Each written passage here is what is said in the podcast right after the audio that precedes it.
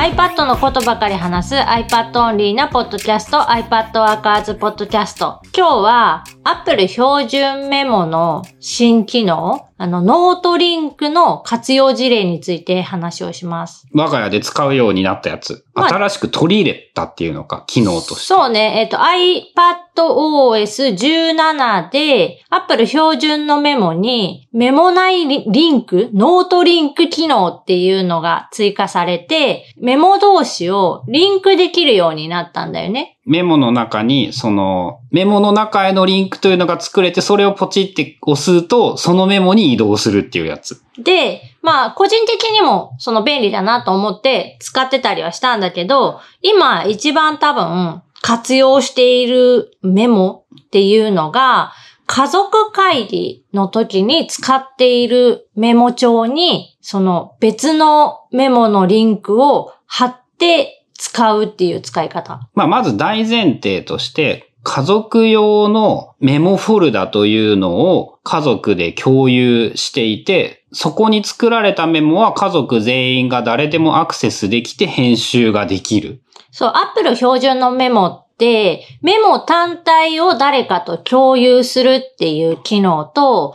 指定する、まあ、このフォルダの中に入っているメモ全部を共有するっていう2種類の、まあ、共有方法があるって、まあ、大雑把に言えばいいのかな。で、うちでは、えっ、と、個別にそのノートを共有するのではなくて、家族の、家族共有っていうフォルダを1個メモ帳の中に作成して、そのフォルダーを、えゴリゴさんと、あと子供も入れて、家族3人が、ま、入って見れるようなフォルダを1個作ってるっていう状態。で、例えば、その家族会議用のメモだとか、このポッドキャストでこういうことを話そうと思いますっていうネタ帳っていうかアイデア帳みたいなものだったりっていうのを、まあ、主に使っているのかな？大きく言えば。で、その家族会議で使うメモっていうのが、まあ一個あって、毎週、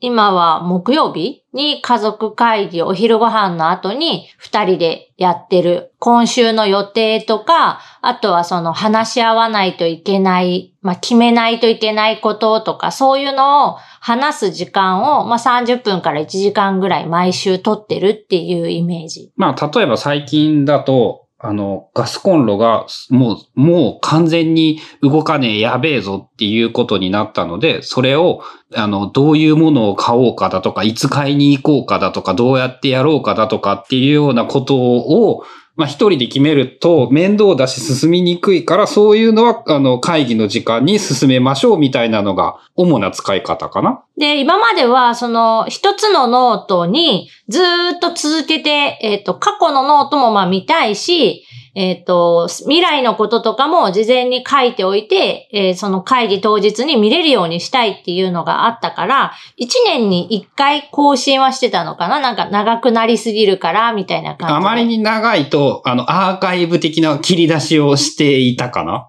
で、まあ、ずーっと続けて使っているノートに、まあ、例えばそのガスコンロを買うぞってなったら、どういうのが買えるのかとか、実際買うとしたらいくらぐらいなのかとか、工事がどうこうでとかっていう、まあ、調べたこととかを書いたり、あとはウェブページのリンクを貼ったりとかっていうのをしてたんだけど、まあ、あの、書く内容が多くなればなるほどもちろんメモ自体が長くなっていくし、それについてだけ話してるわけじゃなくって、いろんなこと話してるから、どんどんどんどんやっぱ流れていっちゃう情報が。っていうので、なんか、まあ、たまに見にくいなとか、見落としてたりとかしてたこともあったんだけど、最近、その iPadOS17 になってからは、ノートリンク機能が使えるので、その、ちょっと複雑な、まあ、プロジェクト化した内容に関しては、割と気軽に別のメモのとして保存をしておく。まあ、ガスコンロを買うっていうノートを一個作る。で、そのノートへのリンクっていうのを普段使っている、その会議用に使っているメモからリンクしておけば、まあ、まず会議が始まりました。その会議用のメモを見ます。で、喋っていくうちに、じゃあこれからそのガスコンロ買い替えについての話をしましょうってなったら、そのリンクをポチって押せば、別のノートにまあ、ジャンプして、その専用のノート、ガスコンロ買い替え用のノートに移動して話ができるから、すごく、あの、スムーズというか、ノートが綺麗になった。そうね。そのた、単純に言うと、家族会議ノートっていうのが、そのガスコンロを買う、何々をする、何々をするって、あの、まあ、箇条書き3行4行で終わるようになりつつ、ガスコンロについての情報は、まあ、ある程度長くなっても、その、そこまで問題はないっていう感じで、その、ミスが起こりにくくなって整理がしやすくなったんかな。うん、一つのことについては、そのノートで履歴がたどれるようになったから、抜け漏れ少なくなるし、で、メインのノートに関しては、そこに直接たくさん書くことがなくなったので、まあ、すっきりするっていうか、なんだろう、目次ノートと、そのメインのコンテンツノートみたいな、そんな感じ？うん。かな、その専用のノートを分けるということと、その一個のとこに全部書いといた方が楽だよねっていうのが、割と一つでできるのがそのノートリンクの便利さみたいな感じで、あの、デジタルノートの使い方、便利な使い方入門？これからの感覚での便利なデジタルノート入門としても、その、そのぐらいの緩い分け方っていうのが非常になんか慣れるために良い方法だと思っている。そうね。アナログのノートでノートを分けようと思ったら、物理的にその複数のノートの管理が必要になるし、あとはそのどこに書いたかみたいなのもパッと探しにくかったりするんだけど、まあそういうのがデジタルノートの場合はほとんど気にせずできるし、まあ分けて、またその、やっぱやめたで戻すのもデジタルデータだから簡単にまあ戻せる。コピペすればいいからね、単純に言えば。で、さらに言うとその Apple のメモは、割と何でも受け入れてくれるデータ、例えば PDF でも、Excel とか Word のファイルでも、Web のページクリップでも、画像でも、音声データでも、何でも割と貼れるし、あとは、まあ、家族会議の時あんまり使うことないけど、手書きのメモとかも簡単に入れれる。あの、あれかな、家のレイアウトとかガスコンロを例えばその大きさを測ったりした場合に、写真とか、写真に、あれかな、数字を書いたりするかな？まあ何しろ手書きもあったらあったでできると便利なんだよね。あそういう何にでも使えるっていう意味でも Apple のメモは万能で、まあまあその昔からずっとあの使い続けてきてたアプリではあったんだけど、今回のそのアップデートで、えーノートリンクが使えるようになったから、まあ非常に便利になりました。で、このノートリンクがちょっと入れにくいというか、あの、初め多分どうやって入れるのかわからん人多いと思うので紹介しておくと、だってやるんやったっけ？メモ帳の中、まあ、文字入力できる、まあ、カーソルがあるよね。うんあそこをタップすると、なんかコピーとかペーストとかってメニューが出てくるでしょ？はいはいはい。で、その中、まあ、スクロールとかしていくと、リンクっていうのがあるので、リンクを追加。はい、リンクを追加を押すと、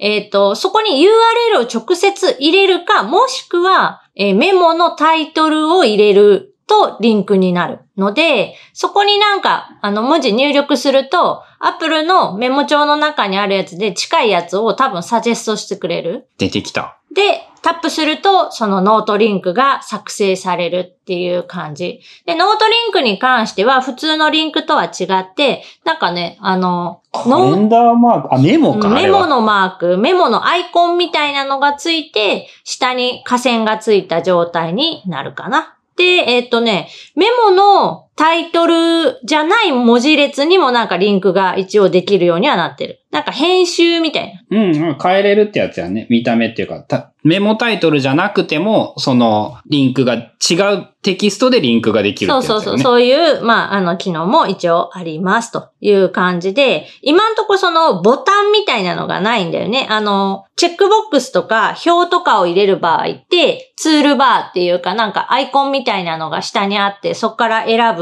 と入れれるとかなんだけど、リンクに関しては、まあ、まだそれがまあないそこに状態。やったら多分デザインがダメになるから、わかとりあえずはその右クリックからできるようにしましょうって感じなんかな。まあまあ、まあ、あの、右クリックタップしてメニューを出して、その中からあの、リンクを追加をしてあげると、えっ、と、メモのリンクが設定できる、まあ、画面っていうのが新しくポイント出てくるので、まあ、そこから探してあげるとリンクが貼れるという感じになってます。えっとね、一応試したんだけど、サイドバーからなんかメモ帳をこうグイって持っていくとできなかった。今のところまだできないそう、それができればだいぶ、だいぶ楽なのにね。特にその iPad の場合って、えー、サイドバーのそのメモ一覧画面とメモの詳細っていうか、あの本体、メモ本体が並べて表示できるんだから、あの、やればいいのにって、まあ、いつかは多分そのうちアップデートとかでできるように、しれっとできるようにはなると思うけど、まあ、今、現状の状態ではまだそれができないので、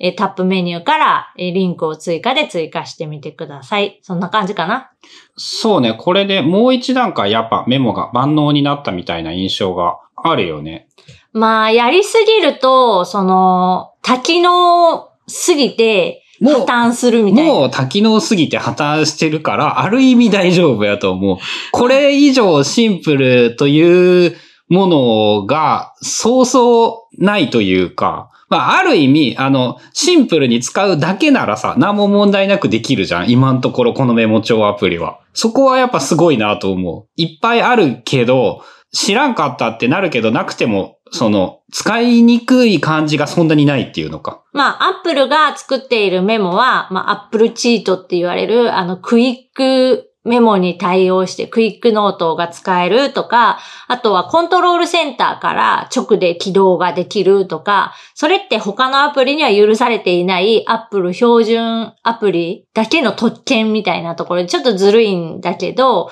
まあそういうのも組み合わせて使うと非常にあの、便利に使えると思うので、まあ今まで Apple のメモ、標準のメモアプリ使ってた人はもちろん、今まで全然使ってなかったなっていう人も、ちょっと試してみてもいいんじゃないかなという感じです。春菜さんがセミナーとか LT とかで使うネタがもう一個増えたって感じだよね。こんなところにそんな機能あったんか知らんかったってなるやつっていう。何が？リンク？リンク機能も。ああ、そうなんかな。普段使ってなかったりとか、そのアップデート内容を特にそんな深く追ってない人からすれば、あ、そうなんや、いつからリンク使えるんや、みたいな感じにはなるかもしれないね。まあ、あと同時に、そのリンクがなんで便利なのかっていうのも分かりづらいかったりするから、まあ、それも含めて紹介せんとあかんからね。うん。そのあたりは、なんかリンク機能のあるノートアプリが、まあ、便利に思っている人とか、えっ、ー、と、そういうのも確か iPad Workers で書いてたと思う。 Obsidian とかが出始めた頃。まあ、だいぶ前じゃない？それ。